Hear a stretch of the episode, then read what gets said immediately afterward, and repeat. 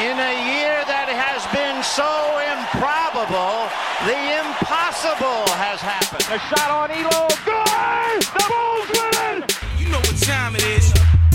The most amazing, sensational, dramatic.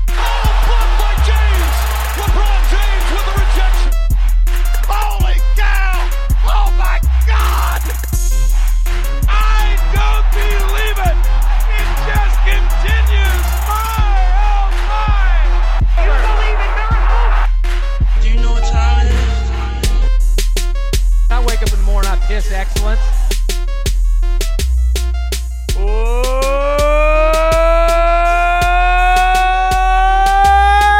Welcome back to the Sports Hour. This is Mitch Mo. And this is Dallen. You know, I gotta point this out before we move any further, Mitch. What's up? You used to do this like pause when you kind of did the welcome back to the sports hour. This is Mi-. like now uh-huh. you just like you just like pile drive it. You're like, welcome to the sports hour. This is Mitch. I I, I just noticed the change. I'm wondering if you're just trying something new. We're trying. You know what? In a, in a year like this, where maybe changes need to be made, what's just let's just try something new. Let's just try something new and, see, Okay. and see what happens. You know? Yeah, I'm, I don't know if I like it, but I don't hate it. I'm just curious because I've noticed it uh, like the last three or four times. Oh, so this is criticism, is what it is. Well, no, I mean, okay, well, I don't want to say like criticism because again, I don't hate it. I just, I don't know. I liked the, uh, I liked the original better. How about that? I mean, the original the original is always better, right? The rebrand is just not as good. I'm just kidding. No, you're you're fine. You're great, Mitch. You do a wonderful job. Oh, no, well- we don't need to disparage Mitch Mo to start the podcast, guys. What am I doing? I mean, I- I have plenty. I think you're going to disparage me on later, so I think we could just lay off me now. maybe let's uh let's save that for a little later in the pod and let's uh let's just uh I guess introduce what we're gonna do today, Mitch. Yeah. Uh, we got uh, we got some NBA news. Got NBA playoffs. We're going through Yeah, the which second been a round. blast. yeah. Oh. Um, we'll we'll talk about your uh, spicy tweet that you sent out, and then uh, how you've continued to follow up on that. So we got some NBA playoff update stuff. We also got a little bit of NFL news. But the big part of this is we're tomorrow is our fantasy football draft, Dallen. One of our Yes. two. We have we have two leagues that we're in together, and tomorrow is our redraft fantasy draft. So we're gonna do a mock draft, and we're gonna maybe give you a little bit of last minute, uh, maybe some last minute fantasy stuff here before we get into the fantasy football season. We are by no means experts, but we're gonna give you what we think works for us, and we're gonna hope that uh. You don't take it as advice and just maybe something to think about. That's all we could do here because Oh, um, I I disagree wholeheartedly, Mitch. I think my strategy is perfect, and if anybody else does anything else, they're stupid. That's So- exactly why you won our league last year, right? oh, wait a minute. No, you didn't. Hey, did you did you win? Because I don't remember that either. No, I didn't win. Right. That's okay, why I was I was staying humble. You got to you know, stay humble, Alan. Stay humble. you. I appreciate it. Those are wise words. Yeah. wise words. Um, you know, this, but, fa- it, I think that's Kendrick Lamar had the humble song. That's what I'm gonna equate that was Kendrick to. Lamar. Yeah, you're right. Yeah, that's what we're gonna do. Yeah. So yeah, that is what we have on store, on tap, in store, out store, store tap for today. Um, What the hell was that? like a mini stroke. In it's fine. store, out Uh, store, store tap. Okay. Mitch, shall we get into the news? Let's get into the news. Let's get into the news. Okay.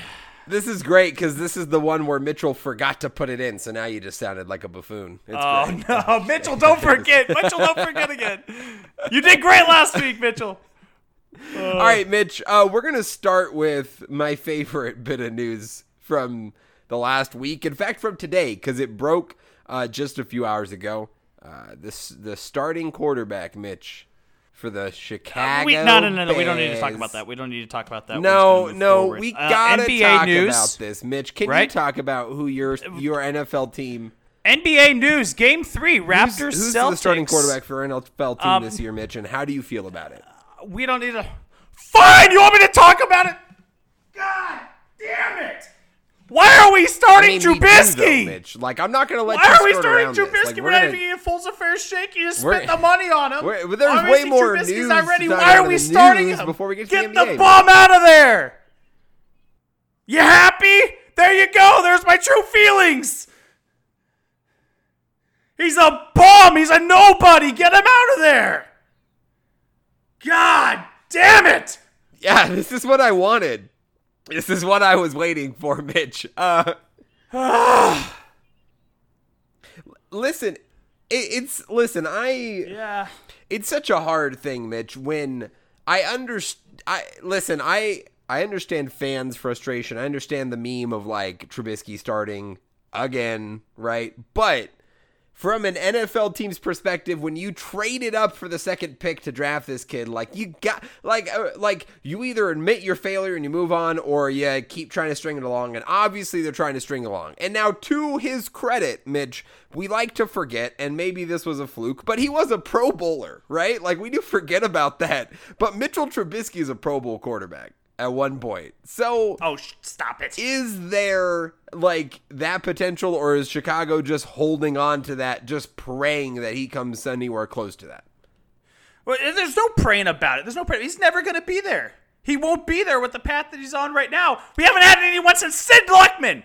Sid Luckman, that was it. That was 1948. We haven't had a good quarterback since. We haven't had one since. We had Jim McMahon, but yeah, but he was just a facilitator. He was just filling the job. He was a good leader. That's all he did. Can we get a good quarterback one time? One goddamn lousy time, please. i'm sorry mitch I'm, i don't mean to laugh at your pain but it's Gosh dang it. listen i understand and, and the and when you sign nick foles which was already laughable when you consider the type of maybe other options Cam was had. there. To compete, right? Like Cam Newton. It makes you question kind of what's going on. I would have liked Marcus Mariota there too, if I'm being honest. Uh, bashes me. I like I kind of like Mariota, but uh, either way, it's like you bring Foles in, and I guess here's to play devil's advocate, Mitch. What if he really is this good that he clearly beat out Nick Foles in the offseason? Isn't that a good thing? out Isn't anyone, that a good thing? No, I think he's a. I think he's weak-minded. I think he has no mentality. He has no mental fortitude, no strength up Hmm. there. Because I think if you bench him, then he's never going to pan out. Right. So you have to play the guy, and you have to see him play crappy football because that's what he knows how to do. He's soft. That's what you're saying. Thirteen collegiate games. They took him number two overall. He's like a soft pretzel. No, he's not soft. He's he's softer than baby crap. That's what he is. He's baby doo doo. It's a sad. It's a sad. You know, Mitch. I just look back at that 2017 draft, and I just, I just shake my head at the We number. the number. I mean, and even if you didn't draft a quarterback, as as you probably should, like even if you didn't, the number of top tier players they could have had. And instead, they traded up for Trubisky. So, listen, Mitch, it's a sad day. But you know what's not a sad? What fan base is not sad right now because of the announcement of their starting quarterback?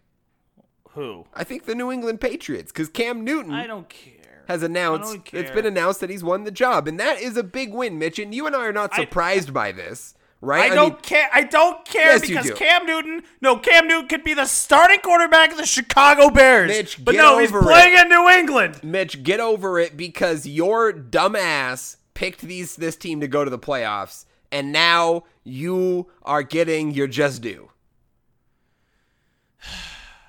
This Well, is your no, fault. I haven't gotten my just due yet. My just due would be when they don't make the playoffs. when they go five and eleven this year, yes, that'll be your. just due. You're that's a joke. That's a joke. Five. Your 11. quarterback's a joke. So you tell me how you're gonna win games, bro, with a with a banged up David Montgomery and a trash can with arms. Okay, all right. I digress. Can we talk about Cam Newton, Mitch? Because this is a big win Yeah. for Cam. I'm very excited for him in New England, and I New England's tough, man. I know I picked them ultimately to make the playoffs. I trust the Belichick thing a lot, and I think you know until we haven't seen it, why why root against it? Why vote against it? Right? Uh, the offense is going to be tough with Cam, but if uh, if anybody has anything to prove this year, is it not him almost more than anybody else in the league. You know, like Cam, this is a, a extremely important. This is this is uh this will determine his career this year.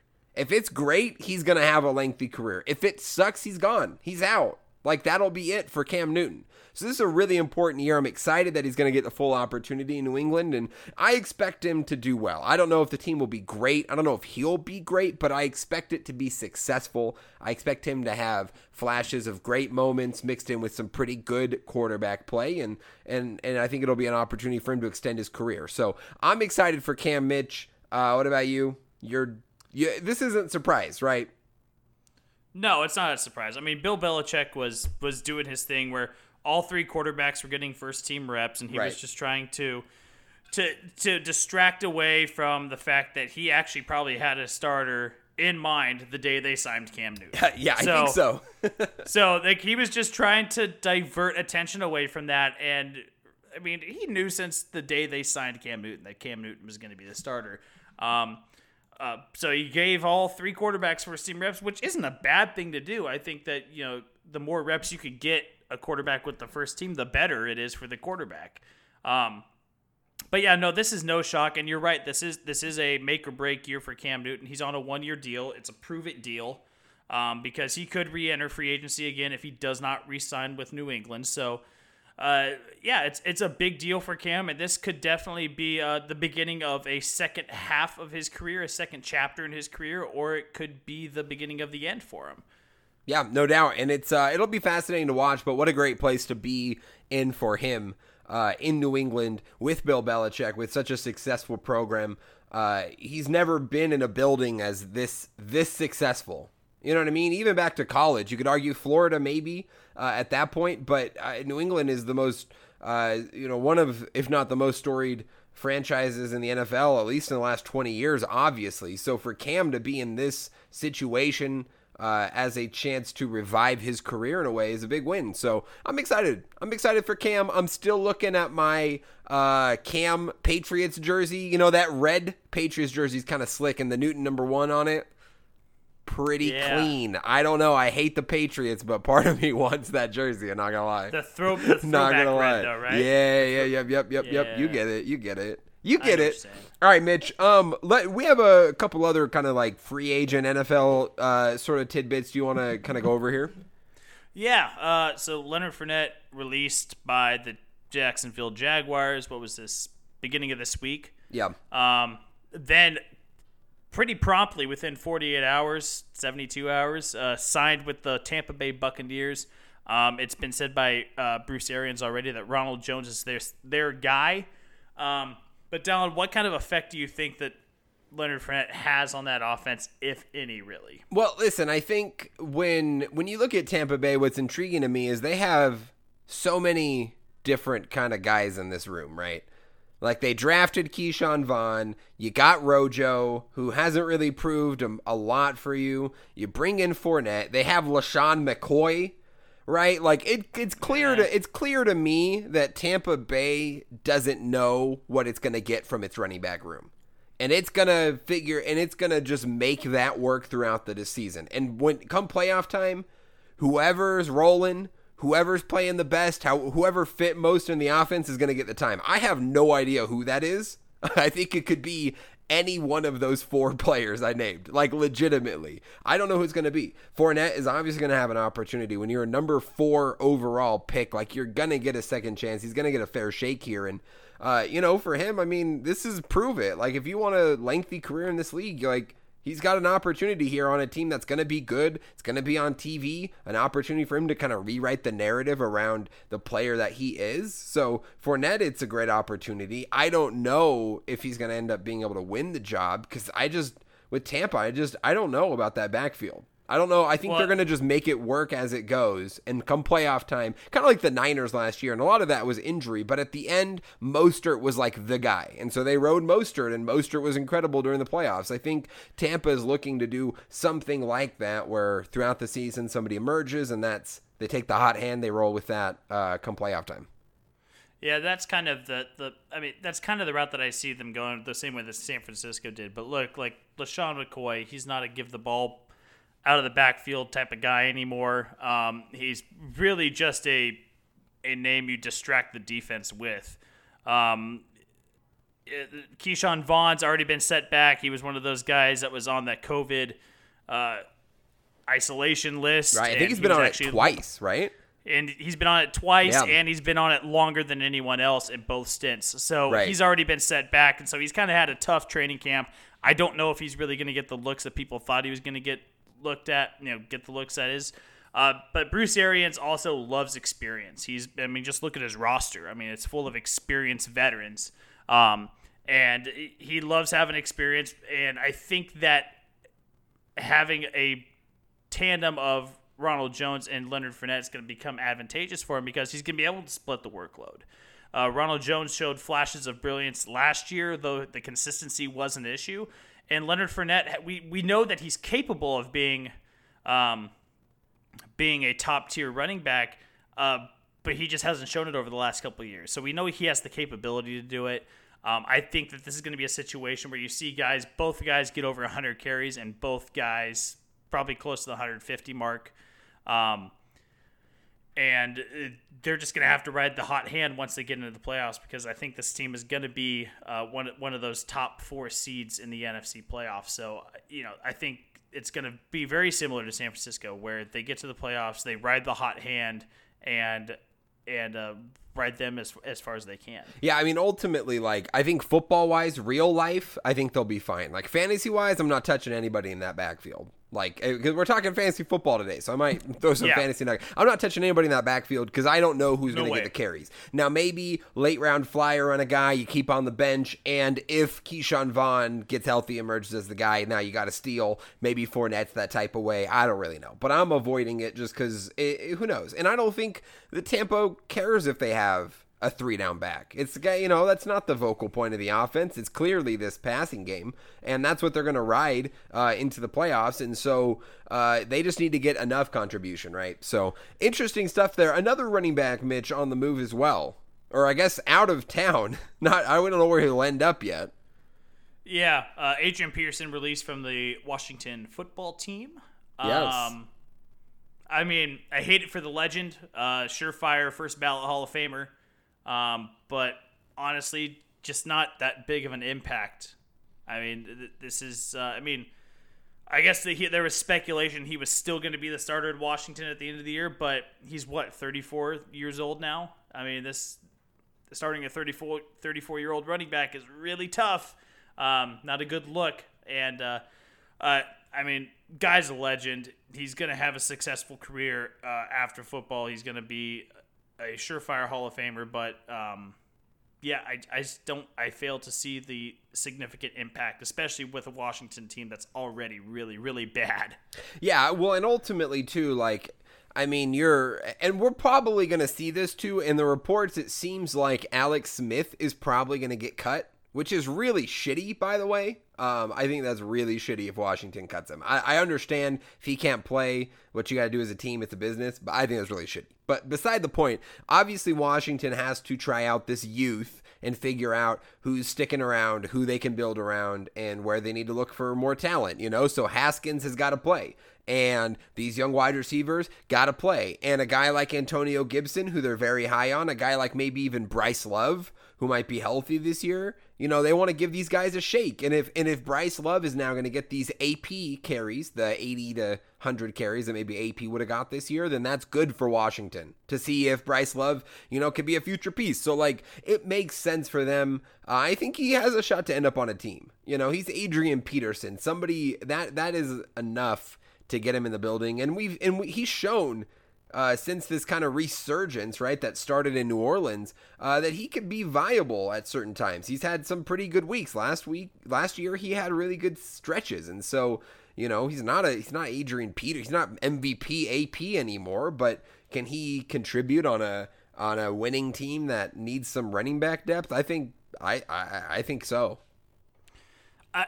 Yeah, I mean it's it's going to be really tough, I think, for someone to justify signing a 34 year old running back as running as, as as depth. I mean, we see it in Tampa Bay right now with LeSean McCoy. Not quite as old as as Adrian Peterson, but really, what kind of role is that guy actually going to play? Because I mean, there's he's more than so just used on up. the field, the, though, mileage is gone, but the mileage is gone. He right, doesn't but there's have more any than mileage just left. on the field. You look at the value of having a LeSean McCoy in a in a running back room on a team, right? A veteran leader. Like, yeah, obviously they have Tom Brady. They've got guys that have won there, but you know, he's surrounded. You know, for example, LeSean McCoy surrounded by a lot of young running backs, guys that have haven't really done that much with their careers, guys that need to prove it. And and here's a guy who's done it at a high level. You know, watch his work ethic. Watch how he does this. Watch how he dissects film, right? That could be valuable. And maybe Adrian Peterson finds himself in a similar role, similar role, right? I mean, we look at Frank Gore. Frank Gore's still still kicking. And if Frank Gore can do it, then Adrian Peterson sure as hell can do it. So well, I'm that's not because down Frank AP. Gore doesn't know when to retire. Frank Gore should not, about 5 I'm not, years ago. I'm not down AP. That's all I'm saying. I'm not saying he's going to be fantastic this year, but can he contribute to a playoff team? I think so. I think he'll have the shot. It's Adrian Peterson. Someone's going to pick him up, right? like, I, that- I, I guess based on name value yeah, alone, I mean, sure. But that's enough that someone's going to sign him. But um, uh, the other bit of news, Mitch, I just wanted to mention here. So Jadeveon Clowney, right, still a free agent, right? This guy, one of the top players, it feels like a couple years ago, has really kind of fallen off the cliff. Uh, was in Seattle last year. They moved on. Right now, it seems like his services are being uh, requested by two main teams, New Orleans and Tennessee. They're fighting pretty heavy back and forth. In fact, I think the report was that like the Saints, like top front office execs, were flying out to Texas to like see him this weekend and like convince him to come play with the Saints. And Tennessee's kind of trying to do the same pitch. So uh, interesting to see where he'll end up there. But I just kind of want a real brief. Uh, if either of these teams sign him, what kind of impact or difference do you think he could make for each of their respective defenses? Mitch, let's start with Tennessee. uh, based on his skill set, Tennessee becomes a top five defense off the bat. Wow, you think it, you think it's that big of impact? I well, they already have a very very good defense, True, and so true. d- this could be the piece that pushes them over the edge. Okay. Um, I re- I would really love the Tennessee fit, but I would really like the New Orleans fit as well. Yeah. Um, I mean, I that that he's he's gonna be he, you know he's been on teams where they've struck. I mean, whereas he was in he was in Houston before then, so uh, a team that either was winning or wasn't winning. Uh, he played that season in Seattle where they were winning, but you get to Seattle, you get to New Orleans where that's a bona fide winner. Um, and so there's a lot of appealing things about going to New Orleans, um, being a part of that system, uh, playing under Sean Payton. Uh, I I I could see both fits working out for him, but I would really love to see him in Tennessee. Yeah, Tennessee. You know, I I'm gonna be honest. I think New Orleans would be the most intriguing to me because I look at that defense, which is a very solid defense, but I think one thing that they truly truly lack or one one area that they could really improve on is that defensive line, which I don't think is bad. I mean, Cameron Jordan has been a really consistent player. You've got Sheldon Rankins, da- David Onyemata in the middle, and then Marcus Davenport, a first round draft pick from a couple years ago on the other edge. But like Davenport hasn't really emerged a ton, I don't think. Cameron Jordan gets a lot of attention because he is one of the main threats on the edge. You add Jadeveon Clowney to that, and he's either going to feast or Cameron Jordan's going to feast.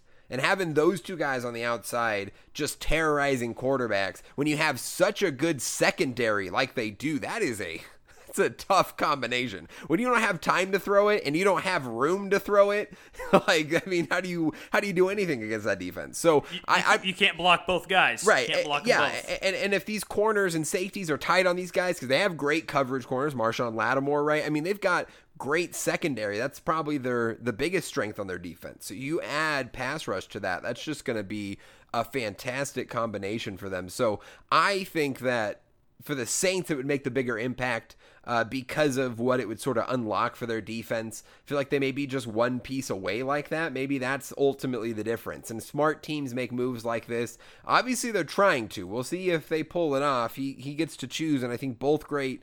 Uh, destinations for Jadeveon Clowney, but uh, I'd like to see New Orleans. But either way, uh, d- I think could definitely have an impact on both teams.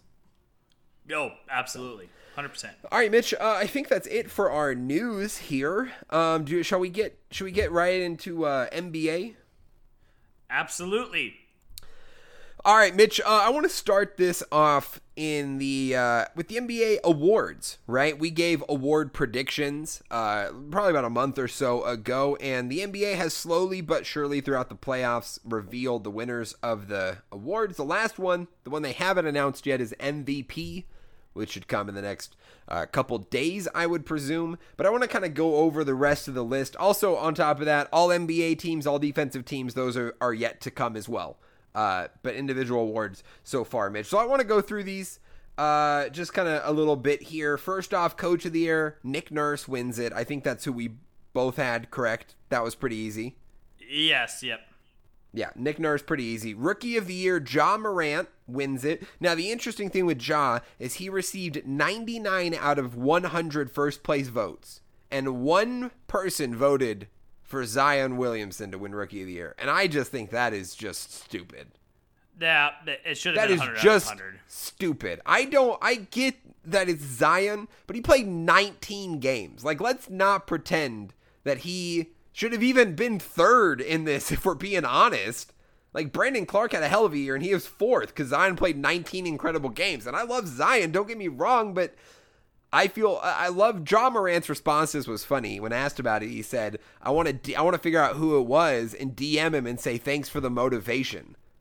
Because Ja Morant, little Murray State, you know, underappreciated, you know, chip on the shoulder guy is like, I gotta, you know, more ammo for me. I love it. I, I love his approach to it, but that's just Literally, stupid. that guy just lit a fire that he didn't even know he lit. Yeah, eh, just because he didn't vote in Ja Morant first in Rookie of the Year, it's incredible. But uh, yeah, Ja Morant, that was that was that was easy. We both agreed with that, right? Yep. Oh yeah, Yeah, no both had Ja. Uh, defensive Player of the Year, Giannis Antetokounmpo. He becomes uh, what only three players have ever won MVP and Defensive Player of the Year. MJ and Uh, Hakeem. MJ and Hakeem. Yep. So I mean that's incredible. He's probably going to win both this year. Obviously MVP not uh, released yet, but most likely he'll win MVP. So he'll win both in the same year, which is extremely impressive. Uh, Back to back MVP most likely for that. But defense player of the year that was pretty easy. Uh, sixth man of the year, Mitch. This came out today. This was surprising a little bit. Montrezl Harrell won sixth man. Mm-hmm. Which I I'm gonna be honest, Mitch. I don't remember exactly how we fell on that one.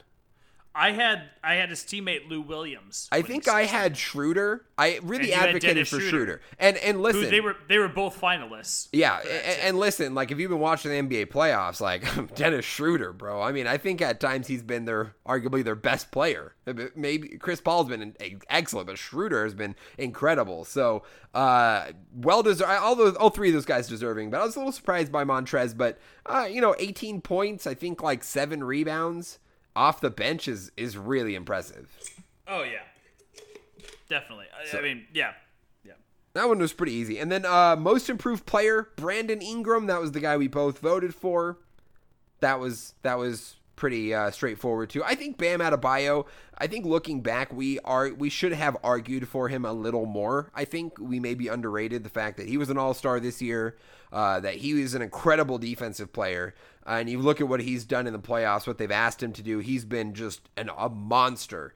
Uh, I think Bam Adebayo should have got maybe a little more respect, but I I still think that Ingram should have won the award.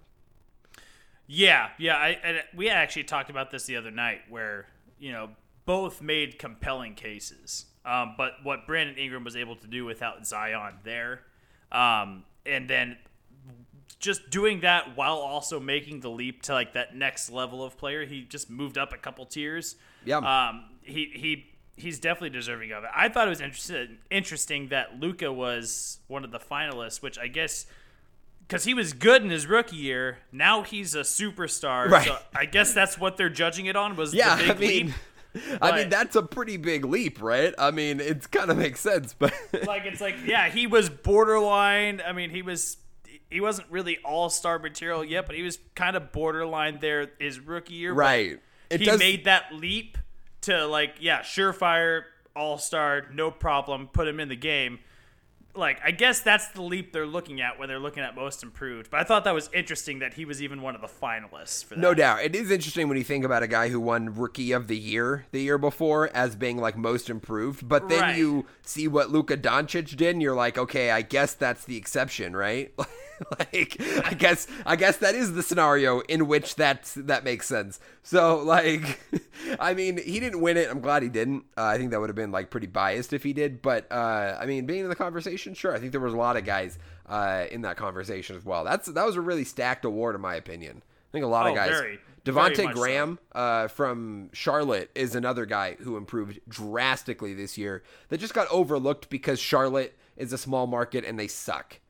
So, like, unfortunately for him, he's not in the conversation, but he probably should have numbers wise if we're being uh, truthful about that. But uh, it is what it is. Uh, It is what it is. Mitch, that is uh, that's about it for the NBA award. So let's let's just jump into these playoffs, Mitch. And let's start with today's game, and the and we have uh, right now game one of the Lakers Rockets series going on right now in the third quarter.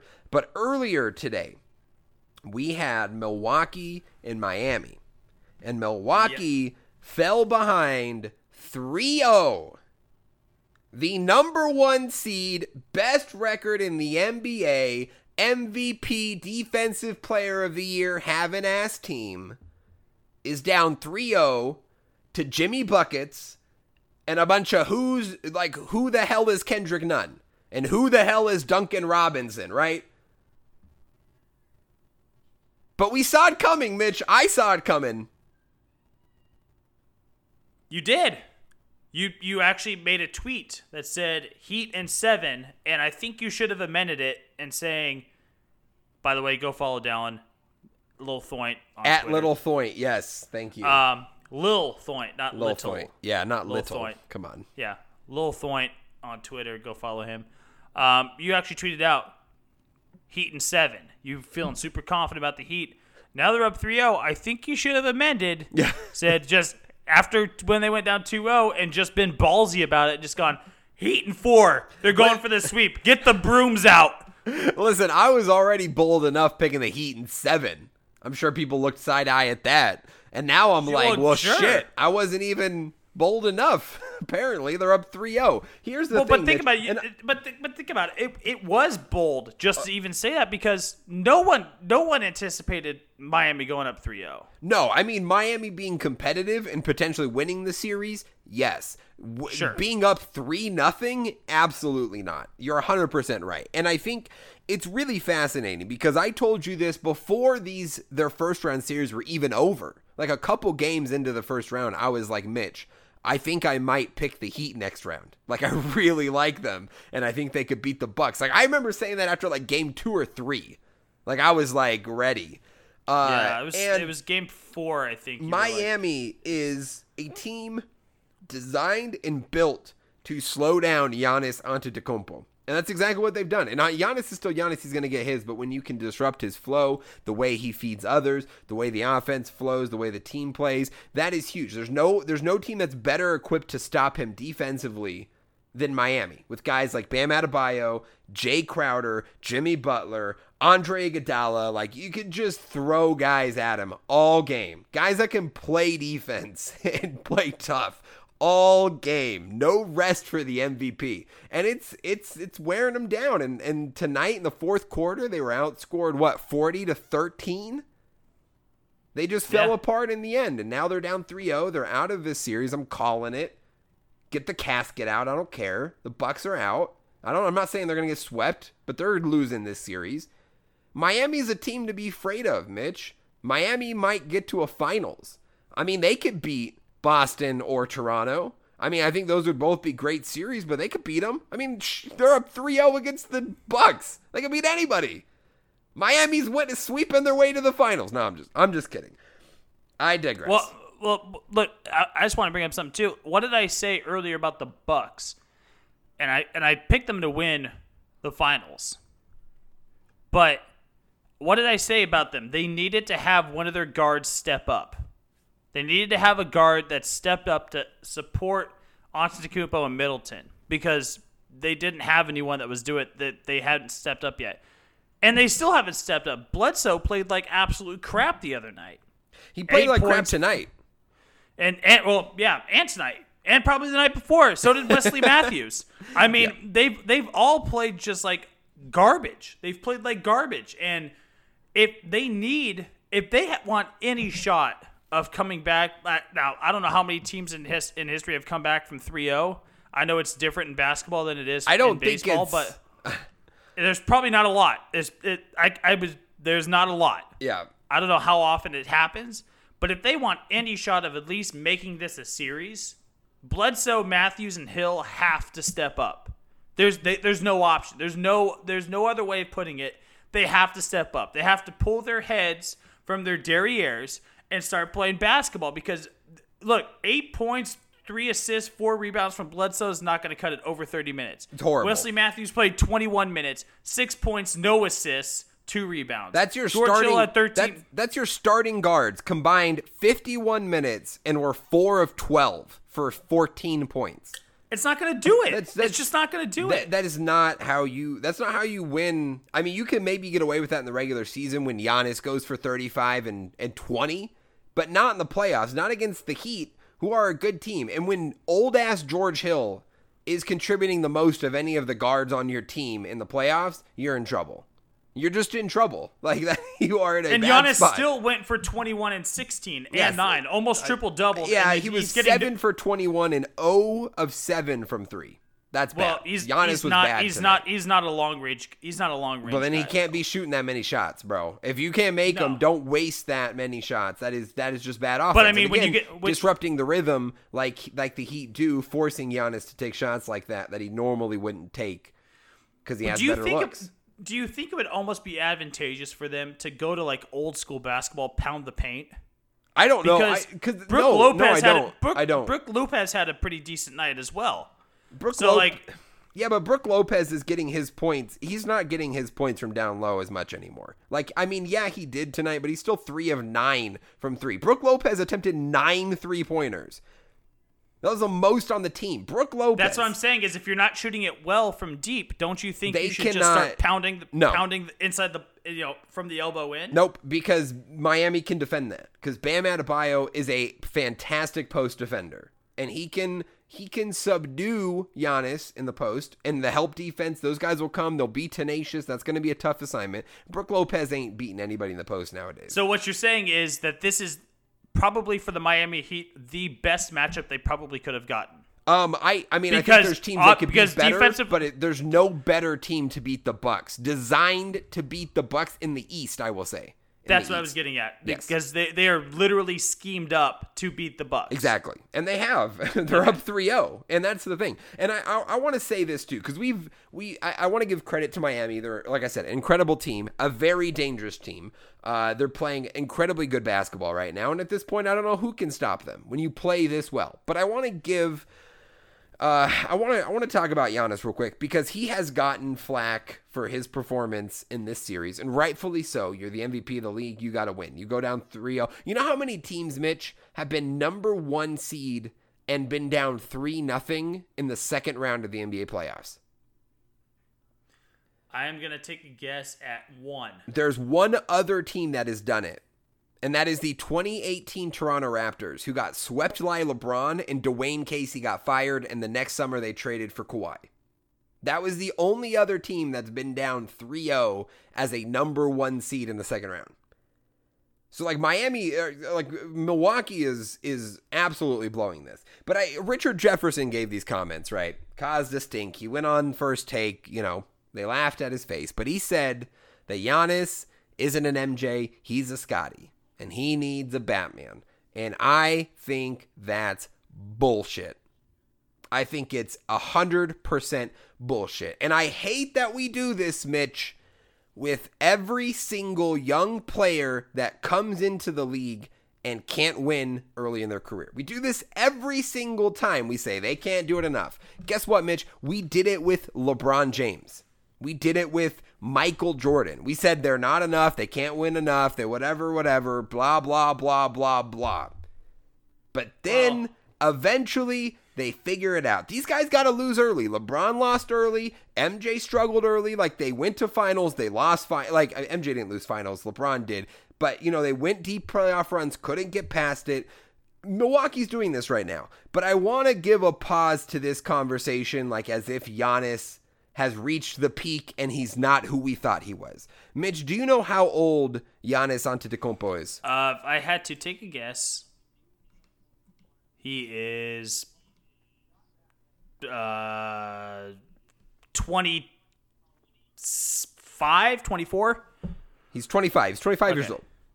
He's 25 years old. Do you know how old LeBron was when he won his first ring? See, that would have been 2011. So he would have been 27. 20 He was 27 years old. Do you know how old MJ was when he won his first ring? uh that would have been 91. So uh 26. He was 27. 27. Okay. Mitch, I'm going to give you a guess here. Steph Curry was also 27 when he won his first ring. Okay. Do you know how old Shaq was when he won his first uh, ring? I'm 28. say 20. KD was 29. Okay, so we look at Giannis at 25 years old with what's going to be two MVPs and a Defensive Player of the Year on his on his mantle, and we're going to act like he's not Batman. We said the same thing about LeBron. We said it when he was in Cleveland. Oh, he can't do it enough. He doesn't have enough outside shooting. He needs help. Well, guess what? Every player needs help. And he went and got help. He got Dwyane Wade and Chris Bosh, and he won him a championship. You know what Shaq did when he couldn't win in Orlando? He went to LA and he paired himself up with a high scoring guard, a young man named Kobe Bryant, and they went and won chips. Okay? Steph Curry had to get other pieces around him to win chips. That's what these guys do. And I don't I don't appreciate this Giannis isn't the guy as if he's even had the opportunity. LeBron, MJ, all these guys, they weren't till they're 27, 28, 29 till they actually won their first championship. And it's very rare for these great players to have won so young by themselves. Kobe won young, but he was with Shaq. M Mike Magic Johnson won young. He was with Kareem. So, like, we need to give Giannis a break here. He's clearly the best player on his team. They have not built a good team around him. He's gonna be fine. He gets a guard with some playmaking ability and some outside shooting, and he's gonna be. eh, They had Bradley Beal on this team. They'd win a. They'd win the championship this year. Uh Like he just he doesn't need a ton. He needs something else that's other than Khris Middleton. And he'll be fine. So I don't appreciate this narrative of these guys, they're so young and they don't perform in the first 5 years and we just want to say they're, they're they, they they couldn't do it. They they weren't good enough. They're not who we thought they were. Okay, these guys need time. You know who's going to win a first ring this year? Is AD. And guess how old AD is, Mitch? He's 27 years old. Okay? And we said the same thing in New Orleans. He couldn't win by himself in New Orleans. Guess what he did? He paired himself up with a star, and now he's gonna compete for a championship. So I'm saying pump the brakes on Giannis. Let's give him some time to win a ring before we call him a Robin. Oh yeah, no, he's not a Robin. He's a Batman. He just needs to find his Robin. Is all it is. But the problem is, the problem gonna- is, is you got to get someone that wants to come play in Milwaukee because it's not a large market. That I, I don't think that's hard. I, I think that's overrated. I, I hate that this now like this narrative around guys only want to play in LA and Miami. Like that's bullshit. Like it's Giannis Antetokounmpo. You don't think every guy in the league's like I'd love to play there. what do you think the odds? With what do you think the odds are that Giannis leaves Milwaukee to go somewhere? I mean, if they don't give him anything after this year, he's gone, and rightfully so. They got to get pieces. I mean, that's why LeBron left Cleveland because they couldn't build a good team around him, and no one blames him for leaving. And we'll do the same thing with Giannis, but it's Milwaukee's prerogative to do this. Like Milwaukee has the ability to keep this guy forever if they build a good team around him. If they give him the pieces around him he needs to win. But if they don't do that, he's gone, and as he should, because if he wants to win chips, he might have to go somewhere else to do that. Yeah, no, definitely. Uh, only other Bucks, So- only other young Bucks guy to ever win a championship with pretty much without his Robin was Kareem. So, um, Right.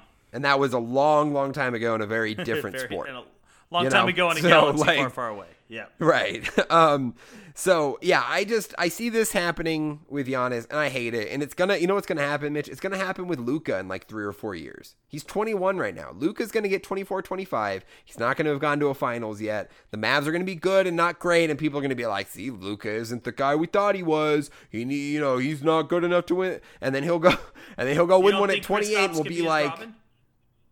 I, I think I think they have the potential, Mitch, but I don't think they're a team that's going to win the finals the next three years, unless they drastically change the roster around them. you know, which which obviously they they have the potential to. So that's all I wanted to say about Giannis. But yeah, Milwaukee's out of this. Miami's moving on, Mitch. Um, let's talk about the other East series. It was almost a 3-0 series uh, for Boston until OG Anunoby off a miraculous pass from Kyle Lowry nails a game-winning three to to get to keep the Raptors alive 2 1 in this series. Uh, Boston. I still think Boston wins this. I think they're the better team. Pascal Siakam has not played well. Uh, and is really shrinking, in my opinion. And guys like Jayson Tatum, who is being, you know, targeted offensively, is playmaking well. Kemba Walker stepping up. Uh, Boston, again, another really good team like Miami. And I think Miami Boston is going to be a hell of an Eastern Conference Finals. That's all I'm going to say. Yeah, I, I thought Boston was going to be one of those teams that would fall by the wayside really quick, but um, they they've showed that they're a, a very good team. So uh, if there's a team that's going to beat the Raptors, it, it's definitely going to be Boston. That's for sure. Yeah, well, and, and when you get a guy like Jayson Tatum at 22 years old making a big leap like he is in the playoffs, that's how you get far, right? You need guys to make make leaps. You know, and last year for the Raptors, it was Fred Van VanVleet, you know, taking a huge leap. And this year, you know, for Boston, it's uh, it's it's Jayson Tatum making a leap to potential star, right? He was an all star this year. He's looking like uh, the number one option in Boston for a very long time, and and good for them. And that's what's gonna, I think, ultimately lead them to the Eastern Eastern Conference Finals. But this series isn't over. Toronto's a hell of a team, uh, and they're scrappy, man. I mean, we we know this about them. We saw it last year. They wanted dang ring and they're back here again fighting for another one so i wouldn't count them out completely but ultimately i think boston being up 2-1 is a big advantage definitely definitely so, uh, Mitch, let's move it over to the West real quick here. Uh, tonight, Lakers Rockets playing right now, as we said. Uh, I think the Lakers are fine in this one. I'm going to say like six games, but I think the Lakers are a better team. And uh, we saw this game one with the Nuggets. When you play that many games that hard, back to back, seven game series, a, a dogfight with the Thunder, and you got to turn around 48 hours later and start a brand new series against a Lakers team that's been rested for a week that handled their first round, that's a tough draw when you have LeBron and Anthony Davis. So that pairing will prevail. I think Lakers win it in like six. Yeah, I mean they would they would have to win uh, four out of the next five because they're. Uh if, if they lose tonight because they're down 12 with 9:20 left in the fourth as of this recording. So, um, but I think you're right. The Lakers are just uh, they're too good of a team to to be knocked out here in the second round. So, I like the Lakers as well. So. No doubt. And then that uh, final West series, Nuggets outlasted the Jazz in the first round, and they got shellacked last night in game one. Uh, I didn't think they were going to be competitive, to be honest. I wasn't really impressed that they struggled so much to beat the Jazz. When, in my opinion, if they were really the three seed, they should have, you know, should have handled the Jazz. And obviously Donovan played great, but the rest of the team really struggled at times and they could not do anything. They played horrible defense all series and it continued last night. I'm gonna be honest, Mitch, I'm calling this one a sweep. I, I think I think Clippers cruise to the Western Conference Finals. As am I, buddy. As am I. Yeah. So. De- Denver just looks gassed, and and they like I said they struggled so much in that Utah series against a team that they probably shouldn't have struggled that much against. And so now you're facing a Clippers team, uh, you know, that had a tough battle. The Mavericks are going to be a tougher team to face than the Nuggets are. So I, that's I think that that that's that's enough there, right? Oh, yeah. That's pretty Definitely. easy. So no doubt. Um, all right, uh, Mitch, that's about uh, that's about it for the NBA playoffs. It's been a ton of fun. Uh, I mean, game winners. Uh, you know, you had the incredible Game Seven ending to the Houston uh, OKC series. You had the Game Seven ending. to Utah Denver was fantastic. The Boston Toronto ending uh, last night, incredible. It's just been a, a, fun stretch of basketball. In this bubble environment, I have to say, it feels a little March Madness ish. And I've heard that before, and I think it sums it up perfectly. When you when you have so many buzzer beaters, close, tight games at the end, this sort of competitive, you know, it's it's not the NBA arenas; it's a whole different atmosphere. It's fun. I, have really enjoyed it. Oh yeah, no, it's been. Sorry, this is late for when we're recording this. Um, yeah, no, it's been it's been uh, fantastic playoffs, and uh, I can't I these upcoming series are going to be fantastic to watch, especially when we get into the Eastern and Western Conference Finals. They're going to be really great series. No doubt, no doubt, Mitch. Uh, all right, well let's uh, let's wrap with the NBA playoffs here, and let's uh, jump into this fantasy draft. Yes, absolutely. Okay, let's pause here real quick. Can we pause? All right, go ahead. All right, so we are going to get into uh, the meat of this podcast, which is going to be our fancy football mock draft. Yeah, a Uh, yearly tradition.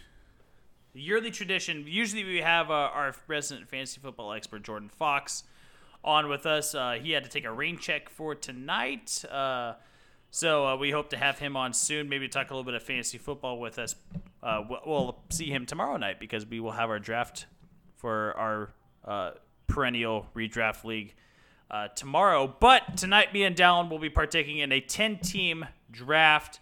Um, 15 rounds, two minutes per pick. Obviously, we won't be taking two minutes per pick. Uh, hopefully, we won't be. Um, and we'll be uh, drafting pretty much with with a standard format: full point PPR, uh, one quarterback, two wide receivers, two running backs, uh, one tight end, two flex, and I believe we have a defense also in here as well. Um, so, and then the rest of the bench spots filled out.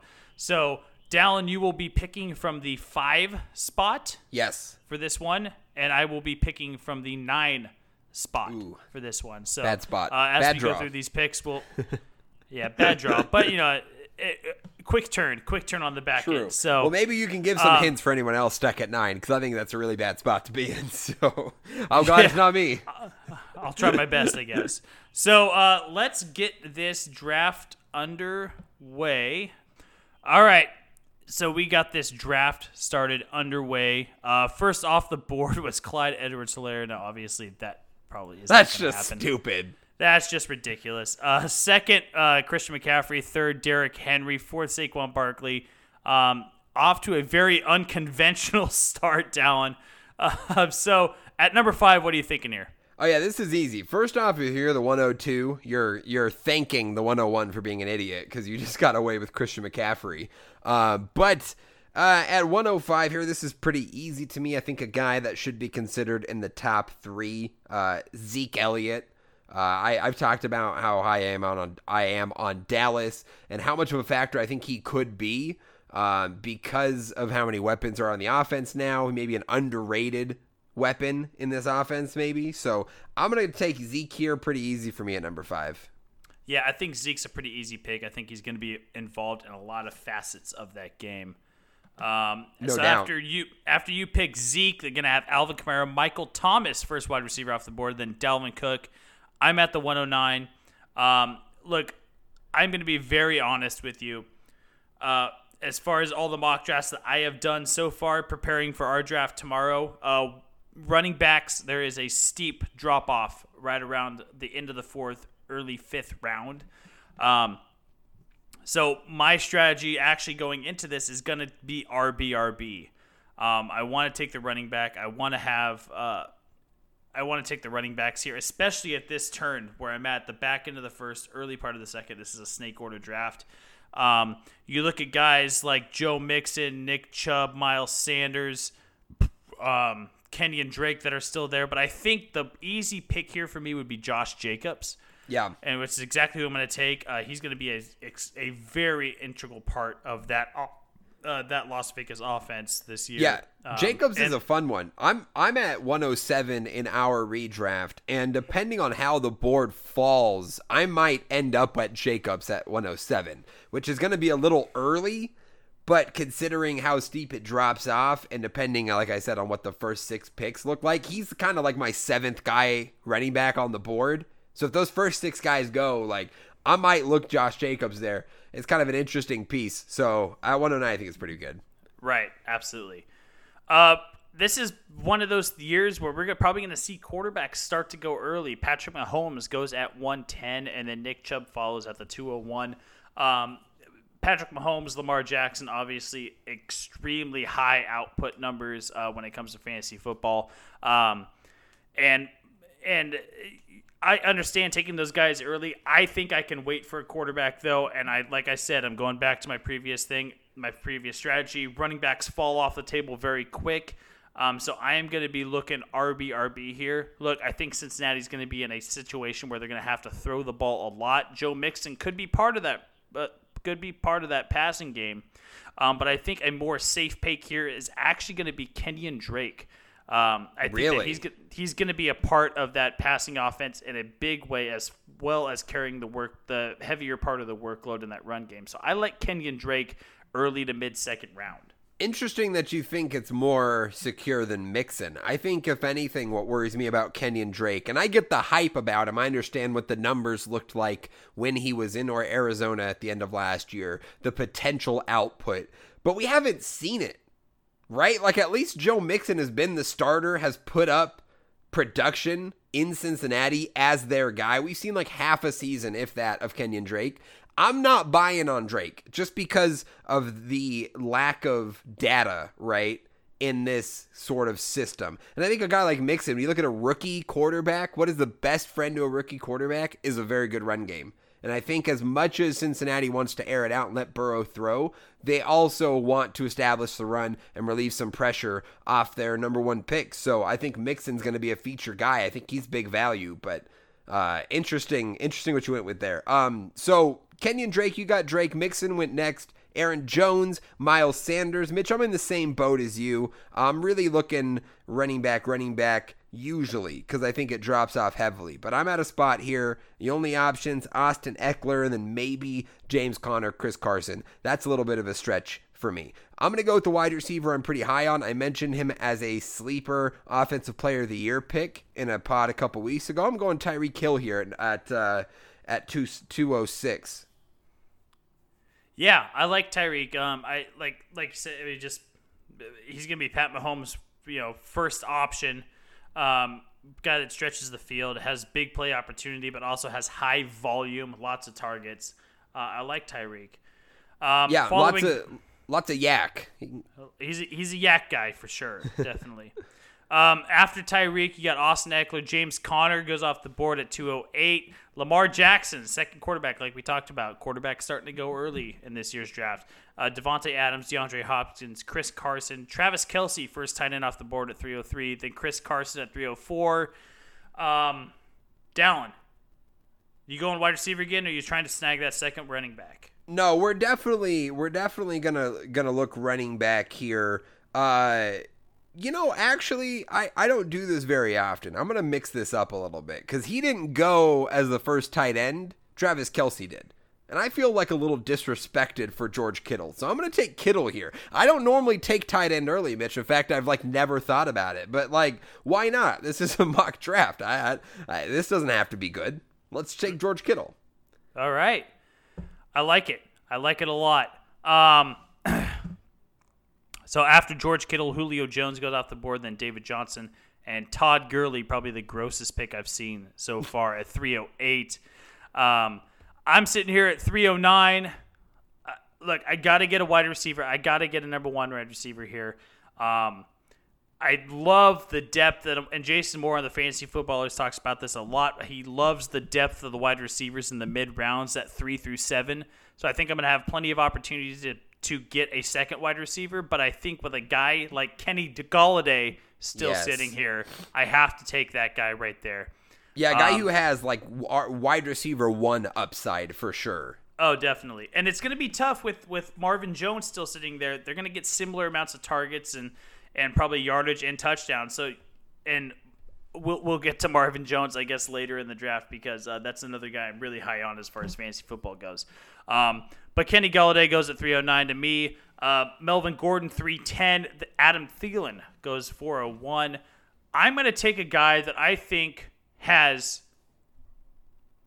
top seven running back potential. I'm It's going. Jonathan. I'm going It's Jonathan. Taylor. That is I'm is your going Jonathan boy. Taylor here.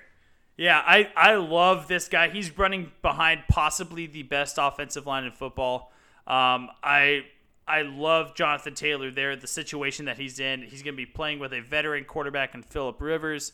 Um, he sounds like he's going to be the the two down guy there. Uh, has sounds like he's going to be a little bit more involved in the pass offense than he was at Wisconsin. So um, I love Jonathan Taylor. No, it's a great pick there. So a couple wide receivers, three wide receivers go after you: Mike Evans, Amari Cooper, Calvin Ridley. Again, that's the fourth round. That's pretty. That's pretty good for the fourth round. And you're right, Mitch. Running back does fall off. And in this fourth round, I'm sitting here thinking I got to take a second guy, and I don't like this. I regret taking my Kittle pick. I would have taken that back if I could do this again. But we're taking Lev Bell because that's the best option available in the fourth. And I don't feel good about that. I feel better about it because I have Zeke Elliott as my first running back. So I'm feeling good about that. And if I can patch that second spot, if it's Lev Bell, maybe somebody else, sure. But at least I know I have one solid option. It makes me feel better about taking Lev Bell. Uh, but it's definitely not. It doesn't. It's kind of gross. It's like uh, Todd Gurley. Just kind of feels a little gross. Yeah, it's it's a little gross just because of Adam Gase is there. I mean, the, literally the situation he's in is not good in New York.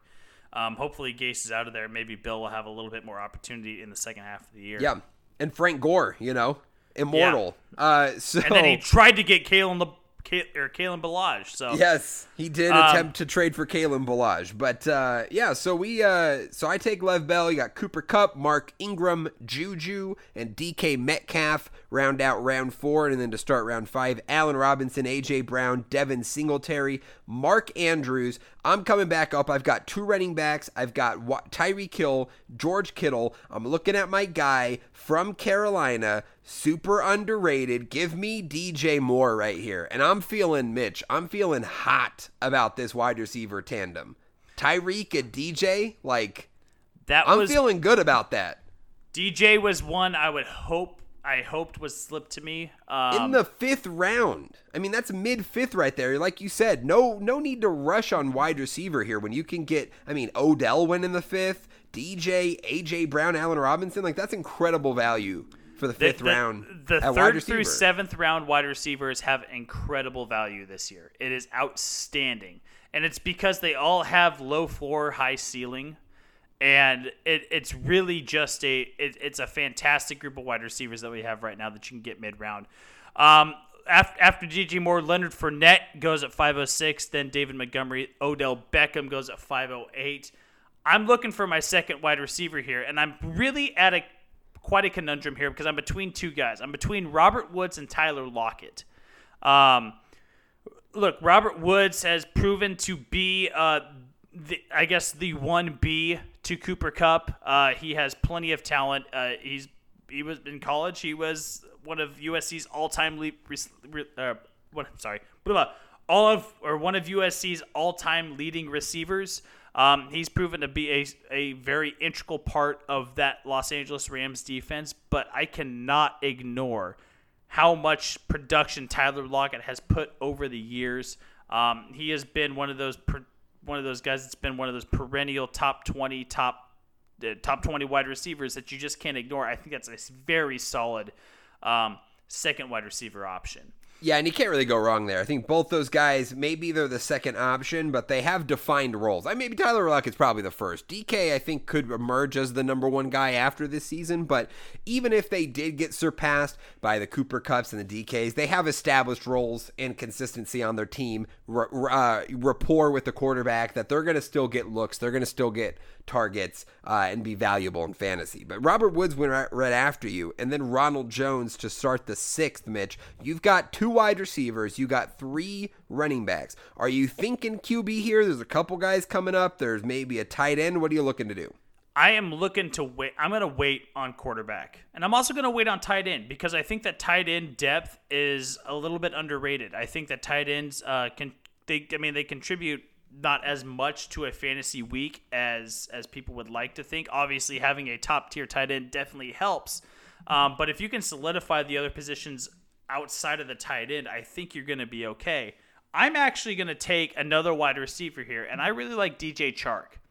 Yeah, I re- that's a good one. I, I really like DJ Chark this year. Look, they're going to be throwing the ball a lot in Jacksonville, and DJ Chark is the number one there. Is the number one there. Had a great chemistry with Gard- Gardner Minshew um, throughout uh, Minshew's tenure last year. Going into this year, uh, it, DJ Chark just seems like a very solid option. And yeah, there's not a lot of round, other honestly a little bit of a value getting in the sixth round. Yeah, there's not a lot of other offensive options there, so he's got plenty of opportunity, right? Uh, ahead of him. So Dak Prescott goes after his third QB off the board. Raheem Mostert, Kareem Hunt. I'm looking to shore up running back here, Mitch, because I still have only Zeke and Lev Bell. Uh, I'm going to go with Cam Akers. I think he's going to have a real opportunity. Things are looking good for him in LA. I think he's going to get a lot of opportunity and a lot of run on a team that we forget that Super Bowl year. That was a team predicated on the run. Todd Gurley, like MVP candidate. So this is a Sean McVay wants to run the ball, and if Cam Akers is the guy, then he's going to get looks. And we know how big a numbers Gurley put up that year. Uh, and I'm not saying Cam Akers is going to do that, but he's going to have opportunity, and opportunity leads to fantasy points. So I'm feeling as my third running back. I wouldn't feel good if he was my second guy as my third guy. I'm feeling I'm feeling okay about that. So I like it. I, I, I like it. I mean, it's a little bit of a it's I wouldn't call it a flyer, but it's a it's a it's a confidence pick. You have yeah, it's a high upside Cam- move, you know. Yeah, yeah, you have confidence in Cam Akers that No he's going doubt. to get that done. So, So- yeah, following Akers, it's going to be Russell Wilson, the next quarterback off the board, followed by Stefon Diggs, Zach Ertz, Terry McLaurin, another guy you got to keep an eye on going into this year, T.Y. Hilton, D'Andre Swift, Kyler Murray, and Will Fuller. And Dallen, you're at 705. Yeah, so five quarterbacks off the board so far. I'm still not. I, you know what? I'm doing quarterback here, Mitch, because there's a guy still on the board that I think is going to be very valuable for fantasy football. That's Deshaun Watson here, who's the sixth quarterback overall is Deshaun Watson. I'm feeling pretty good about that. That I drafted Deshaun Watson in the seventh round. I don't feel like I reached for Deshaun Watson. I'm actually feeling very good about getting a quarterback at his talent level at that point in the draft. Okay. I So, like it. I, yeah, so Keenan Allen, Marquise Brown, Jordan Howard eh, yeah. went off the board. You're seven nine, seven oh nine, Mitch. What are you thinking here? Yeah, it's kind of a gross pick. Um, I don't. There's not a whole lot that I really, really like here. Um, it's uh, there's a lot of washed up names, um, and a lot of names that really haven't proven themselves yet um, in this spot. But I think what I'm gonna do is probably take the boring pick, and I'm gonna, and it might be a little bit intriguing. I'm gonna take Courtland Sutton. That's not boring. What do you mean? I don't think like- Denver's offense is going to be boring this year. I'll tell you that. Yeah, I think it mean, be really I- interesting. Yeah, there, there, there's some upside to Courtland Sutton. and I think he's going to be a good fourth wide receiver to carry. Um, after that, Marlon Mack, then Brandin Cooks. Um, I thought about going and getting my fourth running back, but I'm gonna wait one more round to see if the guy that I want falls to me. I, I uh, well, you know what? I know he's who not it gonna- is. he's not. Can I guess who you want here? Sure. You want Kerryon. No, I do not. Oh, who do you want? Draft him. Let's I- go. Let's see it. Look, you drafted this guy, and he has had a very, he's had a lot of issues of fumbling the football in training camp. And this, and if he does not improve his fumbles, his his issues with carrying the football, holding onto the football, this guy will overtake him. I'm talking about Devin Singletary and then Zach Moss. I like You're Zach taking Moss a Zach lot. Moss in the eighth. Wow. I like Zach Moss, and you know what? In a lot of mock drafts, he's been falling in that eight to eleven range, um, and more specifically, probably that eight to ten range because of Devin Singletary is struggling in camp, holding onto the football. I know I talked about Devin Singletary and how he might make that leap into be a top tier running back, but if he can't hold onto the football, Zach Moss can. And I like Zach Moss a lot. I think that's going to be a two headed monster in Buffalo. So I'll take that with the flyer on my fourth running back. Yeah, well, and the camp reports on Zach are are super positive, and that eh, you can take that as much as you want, but I think that's significant uh, when you have a guy who was what like a fifth round pick, third round, fourth Right. round. He was a Yeah. mid round pick. He wasn't a highly touted guy. The fact that he's getting this kind of run, I think he was third round. Uh, you know, that's that's impressive. I think it's a little reach there, but I will say this about fantasy football, Mitch: it's better when you get the guys you want. So if you reach a round or two to get a guy you want, I say go for it because it's about fun and you want the guys that you want. If you want Zach Moss on your team and you want to root for him and you want it, then draft him. You know, don't wait. Now, don't draft him in the first round, but you know, you reach a round or two. I don't think there's anything wrong with that. You got to get the guys that you want on your roster. That's my opinion. Oh, definitely. Yeah, So- go get your guys. Yeah. So you took Zach Moss, AJ Green, Evan Engram, J.K. Dobbins after that. I still only have two wide receivers and Tyreek and DJ Moore, and obviously I'm feeling really good about this, but I'm not going to lie, Mitch. I feel like I get a steal here in the eighth round with Michael Gallup. I mean, Michael Gallup was incredible last year. And I understand CeeDee Lamb's coming in, but eighth round for a guy who put up his kind of numbers last year, I, I I'm not so sure that it's just gonna like suddenly go away. That I'm not so sure core- about that. That wide receiver core has a ha, is there is a lot of potency for it to be very very dangerous. Yeah, and there's a lot of mouths to feed, but I'm not banking on CeeDee Lamb taking taking uh taking targets and attention away from Michael Gallup. C- CD not, will be I'm a not. slot guy, a slot guy at best in his first year. CD's going to get his due, but it's not going to take away that much from Gallup, in my opinion. So, Right. anyway, DeVante Parker, Phillip Lindsay, on Johnson, Darren Waller round out the eighth, start the ninth. Drew Brees, Sony Michel, Deebo Samuel, Julian Edelman. Deebo, man, I was really hoping he'd come around to me. Uh, I think that's a guy we're all kind of sleeping on. But I'm pretty balanced here. I got a QB, tight end, three running backs, three wide receivers uh, here through eight. So I'm feeling pretty good. I'm kind of just looking at spots where I feel like I can get you know a lot of value. And uh, we mentioned this guy earlier. I'm gonna I'm gonna I'm gonna go get him, Mitch. I'm gonna go get Marvin Jones Damn, as a guy second option in what could be a really Yeah. good offense. You know, I think that a guy who in the ninth round could be big value. Marvin Jones, if you look, go look at his statist- his statistics from last year compared to Kenny Golladay, um, they are staggeringly similar. Yeah. And and Kenny Golladay is actually viewed as the far superior wide receiver. Marvin Jones is the most slept on fantasy asset in my mind uh, over the last three years. He, Yeah, he's well, just, and- he's Sorry, had outsta- he's had outstanding output as far as touchdowns, yardage, receptions, and targets.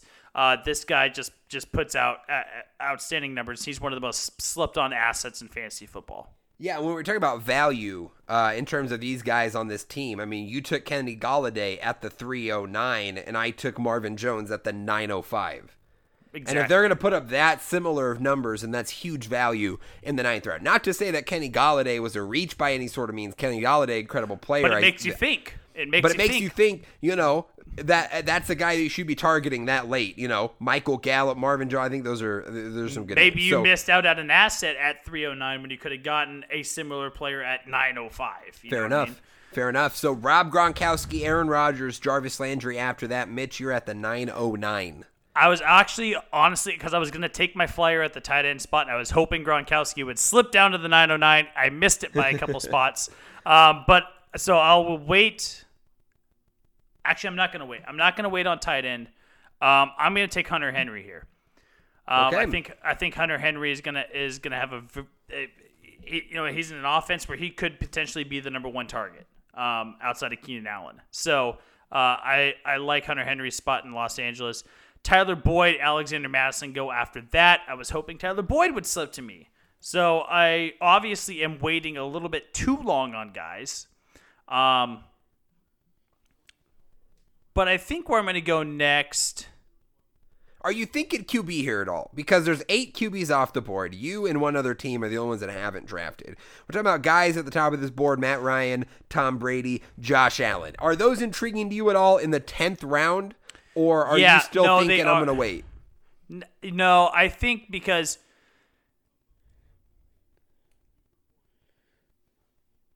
you know what? I think I, I think a quarterback run is going to come up here pretty soon, and so I'm going to take my quarterback that I am really high on. I'm going to take Matt Stafford and stack him with Kenny Nice. Golladay. Nice. Well, listen, Um, 10th round for your starting quarterback, and especially Matt Stafford, is very good value. I think you waited well, and you were able to put a really good roster around that, and that's pretty solid, you know?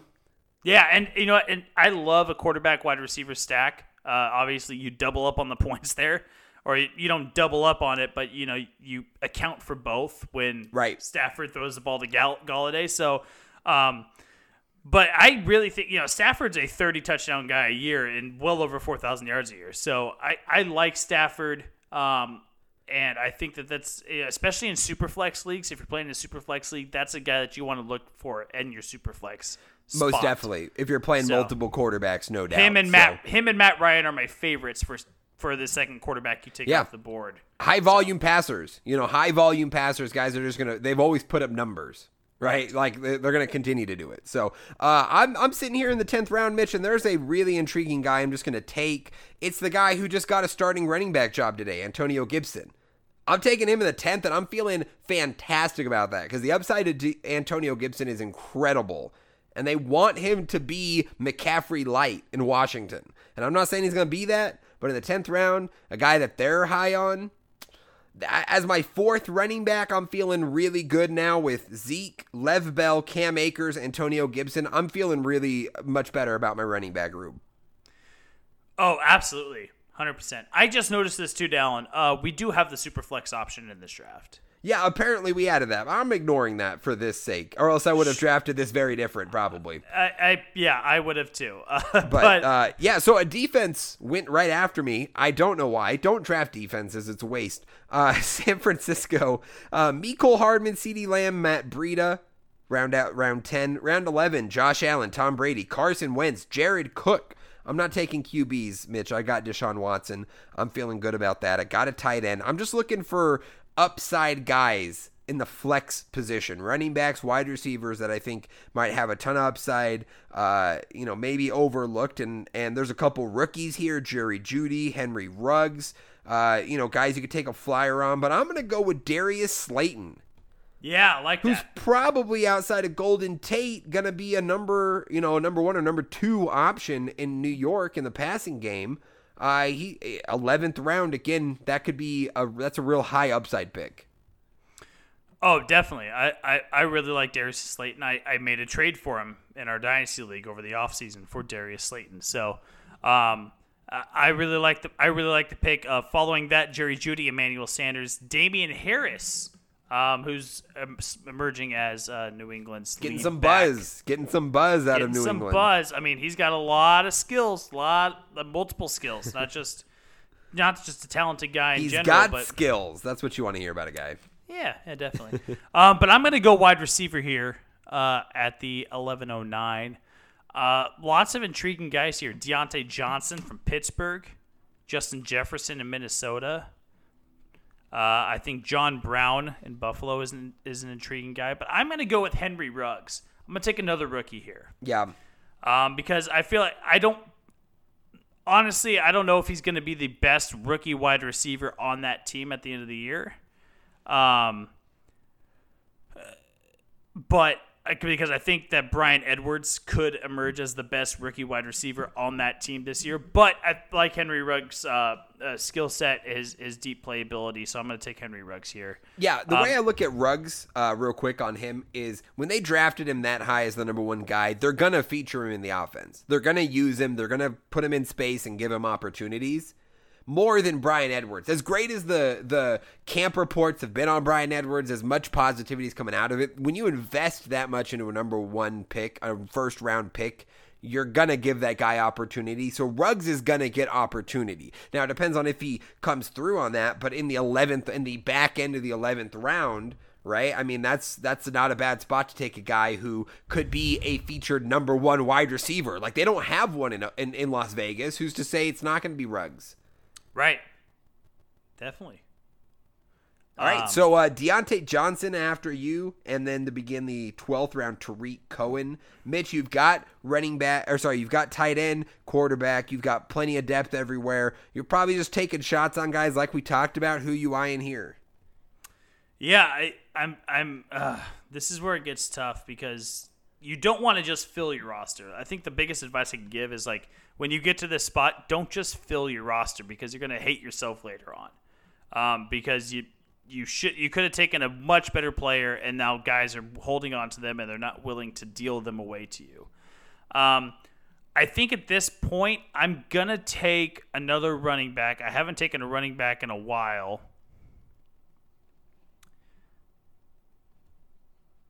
No, I'm going to go wide receiver. I got five seconds left. I'm taking Justin Jefferson. I like Um, it. Another high upside rookie. Yeah. Could replace a lot of production from Stefon Diggs, I got be the- huge. I had the pressure thrown on me there. I was I running like out of it. time. I like it. So No, it's I- a good pick. But uh, yeah, pick. it was between him and Christian Kirk, and Christian Kirk went second after that. So Yeah, no doubt. James Uh, White after Christian Kirk, second defense, Baltimore. No surprise to San Francisco, Baltimore.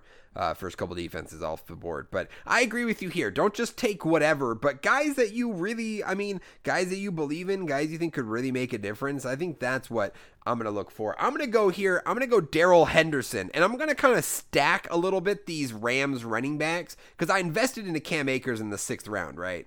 But if he's not the guy and Henderson, the third round pick from last year, is, then I now have that backup as a hand as a handcuff right? And I didn't spend a high pick on him, so he's sitting at the back of my bench. Uh, but I feel pretty good about getting that other option in case Akers isn't the guy. I still think that production could be there for somebody else. In this case, it might be Henderson. So. Yeah, I, I like it. I like it Yeah. a lot.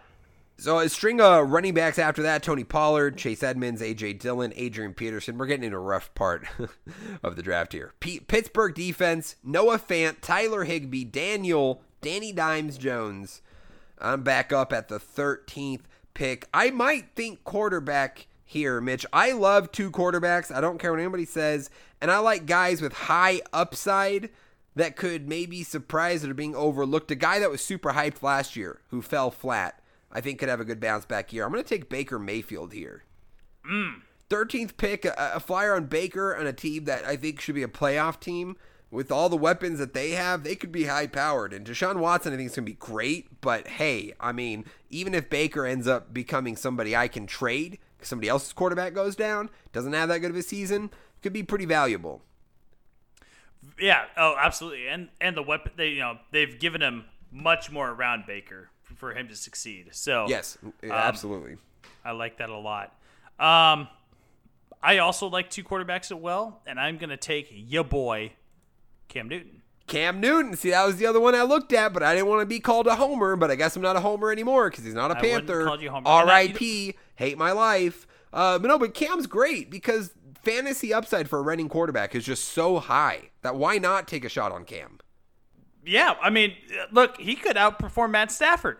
I mean, we're talking I know. 13th round here. You know, it's like, what do you have to lose? The other options around you are players like, you know, DeSean Jackson and Ke'Shawn Vaughn and, you know, Mike Williams. It's like, yeah, what, what loss do you have taking Cam there? You know? You don't. You have no loss. Only things that. to gain, So- no doubt, no doubt. Yeah. So here's where I'm going to get interesting. Here's where it's going to get spicy, Dallen. Ready Okay. for me to get spicy? Oh no, you're gonna take a defense. You're gonna take a kicker. Oh no, there's no kickers in this league, so well, I can't still try. I'm gonna take Justin I take Tucker. Harrison Butker. That's what I'm taking. No, Well, that would I just be bad because not only would you pick a kicker, but you picked the wrong one because Justin right. Tucker is the number one pick. Come on, right. come but on, I'm- Mitch. I am going to take a guy that I love the offense. I love the change at quarterback. I love the head coach. Nope, sorry, not the head coach. Not the head coach, sorry. Oh yeah, no, he's the head coach. I love the head coach. Sorry. um I think that he's going to be freed up to have a lot happen to him. I'm going to take my third rookie wide receiver in a row, almost in a row, three out of the last four. I'm taking Michael Pittman Jr. Yeah, Mike. uh, Listen, I loved Michael Pittman in the draft to Indianapolis in the second round. I think that's big value. I don't know what his role looks like as a rookie, right? Because you have T.Y. Hilton ahead of him. You have Parris Campbell ahead of him, a guy who they drafted last year that they really want to see what he could do. Camp reports on, on him are pretty good. So Pittman in year one is most likely a third option, but an injury, you know, we look at something like Juju and how he emerged right? That is definitely possible for Pittman. I think he has the the skills and the talent. Uh, opportunity is my only question there, but in the 14th round, I mean, uh, I, love that. I mean, I love I love me some Michael Pittman Jr. So I'm not I'm not complaining about your pick. Well, unless I, I think he's just more talented than Parris Campbell, and I think he will win out the number two spot. Oh, So, okay. I love it. All I right, like Michael uh, Pittman Jr. Yeah, no, I think it's great. Mitch, I'm picking. So Buffalo, New England defenses go after you. Ke'Shawn Vaughn, and I'm taking DeSean Jackson. Because Okay. uh, Philly doesn't have wide receivers because everyone's hurt.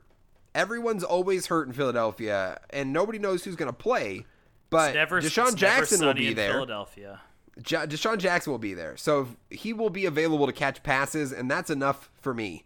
Uh, so I'm- that's why I'm taking DeSean Jackson. So Jalen Reagor, who I would have picked, but he's injured, goes after that. Chargers, Cardinals defense, Damien Williams to wrap up the 14th of the final round. 15, Justin Jackson, Anthony Miller, Sterling Shepard, Bryce Love. I'm sitting here at the 15. I'm thinking to myself, what do I do, Mitch? What do I do? I don't really know what I want. I don't want a defense. you- I'm not taking a defense. None of these running backs are very intriguing to me. You know what I'm taking here, Mitch? I am taking my, uh, you know, this doesn't feel good, but I'm gonna take, uh, I'm gonna take Jamison Crowder Okay. because we know how often he was targeted by Sam Darnold last year. And again, N- New York is kind of similar to Philly, kind of similar uh, to Miami, uh, where there's not like a number one guy, right? There's not like a you know, there's opportunities for somebody to emerge. Jameis Crow- Jamison Crowder got a lot of targets last year. He could be a high volume sort of guy. Uh, so at that point, I'm just looking at who could who could do a lot better than where they're at right now. This guy upside to me. That was a horrible explanation, Mitch. I just took Jamison Crowder because it's the 15th round. What else can you do? And draft somebody. That's where the trouble comes in because I'm going to take a guy right now. And this is where I would usually take a defense and just call it a wrap. Call it a wrap. I took it my defense and I, and I got the rest I got the rest of everything figured out. But I feel like I don't really have all of it figured out because I still think I have some holes as far as depth goes. Not a single Jacksonville running back has been taken yet. Really? And I'm going to take Chris Thompson here because I think Chris Thompson has the opportunity to take the lead back role and be almost a Tarik Cohen like player that Tarik Cohen was three years ago, where he's going to have a high volume of receptions, high. He's going to be a, an explosive running back when, he gets the ball out of the backfield. I like Chris Thompson a lot. I was surprised that he fell to the 15th round. Um, and I'm going to take Chris Thompson here. You know, I like that because you're talking about upside and and like you paid attention to the draft, right? And you noticed that no Jacksonville running backs went. So great on you, Mitch, for snagging that guy in the 15th. That's a smart pick. I'm smarter than I did because I didn't notice. Uh, well, I don't know if it's smart, but It you was know. no, because you got to pay attention to the draft, and this is the kind of trends that matter. This is the kind of things that are important to look at. Is yeah, a whole team's no running back drafted from that team. Well, you might want to pick a guy because now you get the the best, you know, the option of the number one guy, and someone's gonna get carries, someone's gonna get targets out of the backfield. Like somebody's getting those numbers, right? Sure. So if it's anybody, it's probably Chris Thompson. I agree with you there. Great pick. Great pick. So Oh, I mean that's it for us, Mitch. That's the 15 rounds. So let's uh let's run through the teams here. Does that sound good? yeah. Why don't you go? All right, I'll I'll go ahead and start. I'm gonna go through this uh, by my roster. So quarterback Deshaun Watson, running backs Zeke Elliott, Le'Veon Bell, wide receivers Tyreek Hill, DJ Moore, George Kittle at tight end. Uh, and then the rest of the flex slash bench: Cam Akers, Michael Gallup, Marvin Jones, Antonio Gibson, Darius Slayton, Darrell Henderson, Baker Mayfield, DeSean Jackson, Jamison Crowder. Mitch, what about you? So quarterbacks got Matt Stafford and Cam Newton. Running backs Josh Jacobs, Kenyan Drake, Jonathan Taylor, Zach Moss, and Chris Thompson.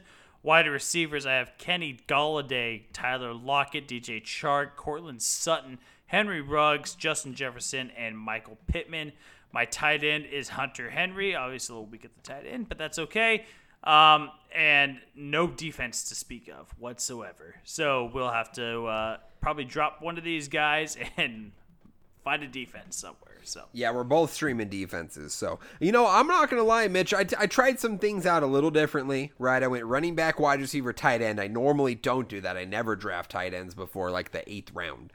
Uh, but I'm actually pretty happy with how this played out. I remember, you know, I know I said after the fourth round that Le'Veon pick, I didn't feel good about Le'Veon as my second guy, but ending up with Cam Akers and Antonio Gibson behind that, and then Darrell Henderson as the handy and the handcuff for uh, for Akers. I actually feel pretty good about that now, and considering how the rest of my roster sh- shakes out, I'm I'd I'd feel pretty confident in this team.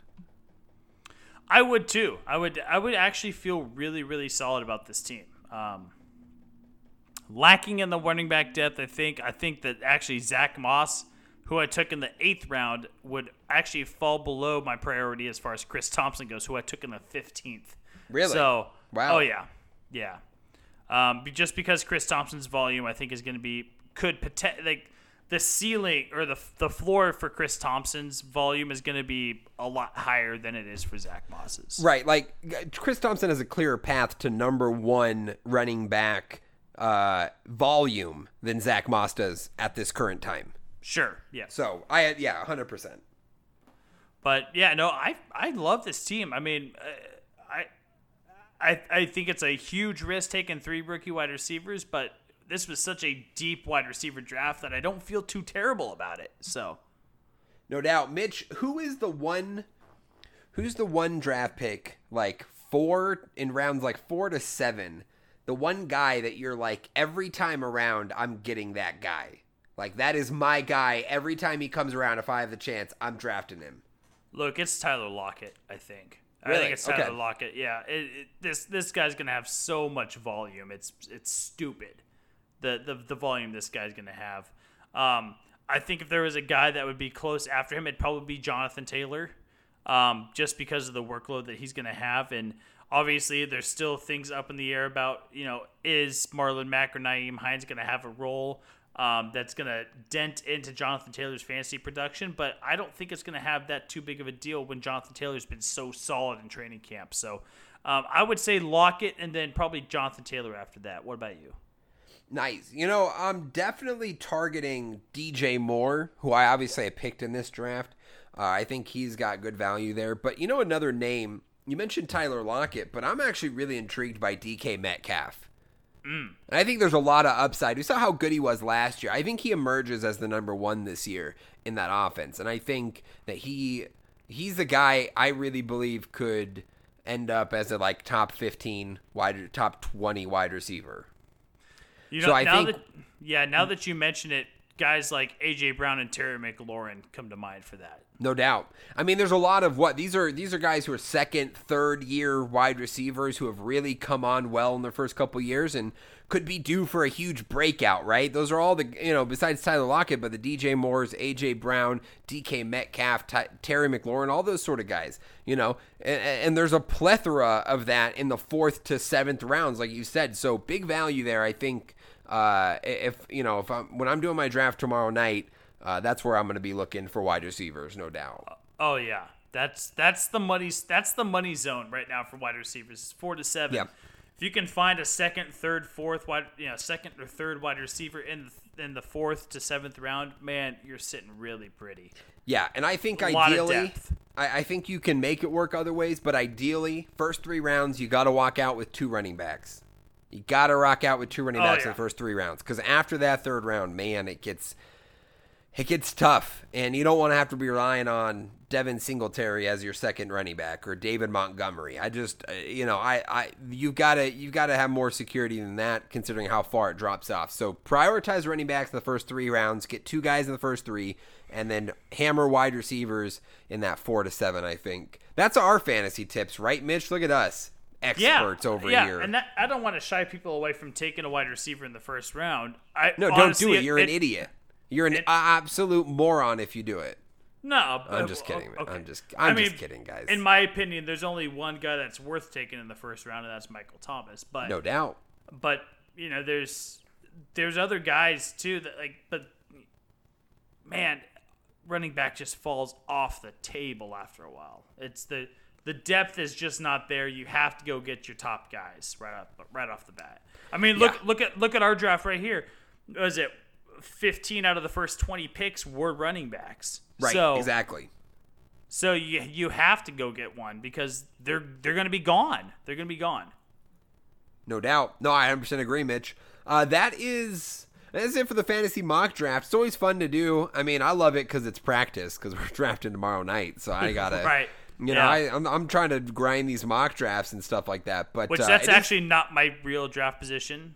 My no. my- I, I'm at seven. You're at two, correct? three. I'm at Three. You're at three. So, Yeah. uh, yeah. I mean, we're gonna be in different spots, but it is interesting, and uh, we know that if you guys are playing fantasy football, you're you're all over this. You might have already done your draft. Uh, there's not much time before the season starts next Thursday, so you either have done your draft or you're about to. Uh, and we'll kind of we'll throw some fantasy football in throughout the season as we usually do. Uh, it's always fun to do this mock draft to start and get excited for not only a football season but a fantasy football season. Oh, I'm I'm just I'm just so happy to have football back. I'm so ready, so excited, and obviously being a big fantasy football nerd that I like I am, um, it, it gives me something just one more thing to do yeah, during football season during sports. So um, really excited to have to get this started. We will have Jordan Fox on at some point to get his fantasy football expertise and just talk sports with us because he's a he's a pleasure to have on. So um, No doubt. uh, th- this was a it was a good annual fantasy football draft, Dallen. It was. Yeah, I I agree. I agree, Mitch, and we appreciate you, the listener, for hanging out, coming along on this journey with us. It's been a good time. Mitch got to vent about the trash can with arms that plays quarterback for his team. Which I just wanted to bring up again. Um, you know, I got to gloat about my great NBA takes. It was a good pod. Feel pretty good about It it. was a really good one. It was a really good one. Let me and you know what? If you can go follow us on the socials, man. We got this. We got on Instagram, the Sports Hour guys. On Twitter at the Sports Hour guys. You can go uh, listen to us on Apple. Sp- Uh, sorry, I am fumbling over my words. Sorry. Let me just start this over. Sorry. God damn it. Mitchell, cut that back out to Dallen. Yeah, and if you. Sorry. God damn it. Fuck! You're good, bro. You're good, bro. listening. It's just the ending. And don't know, don't stress I'm into it. Mitchell, okay, go all the way back to Dallen again. Son of a bitch. All right, here we go. Yeah, and if you want to give us a follow on Instagram, you can follow us at the Sports Hour Guys. You can follow us on Twitter at Sports Hour Guys. You can go listen to us on Spotify, uh, Apple Podcast, Stitcher, wherever you get your podcasts. We'd love go ahead and leave us a rating, a review. We'd love to hear from you. If you liked this podcast, go ahead and tell your friends about it. Let, tell them to give them a listen. If you didn't like it, uh, we hope that your nipples get stuck in a mousetrap. I agree wholeheartedly with that sentiment, Mitch. Uh, it is. Uh, it has been a great time. Thanks for hanging out, buddy. Uh, I mean, we'll be talking soon because we got this fantasy draft tomorrow. Uh, so I will, I will uh, talk to you soon, and we will catch you guys next week. See ya!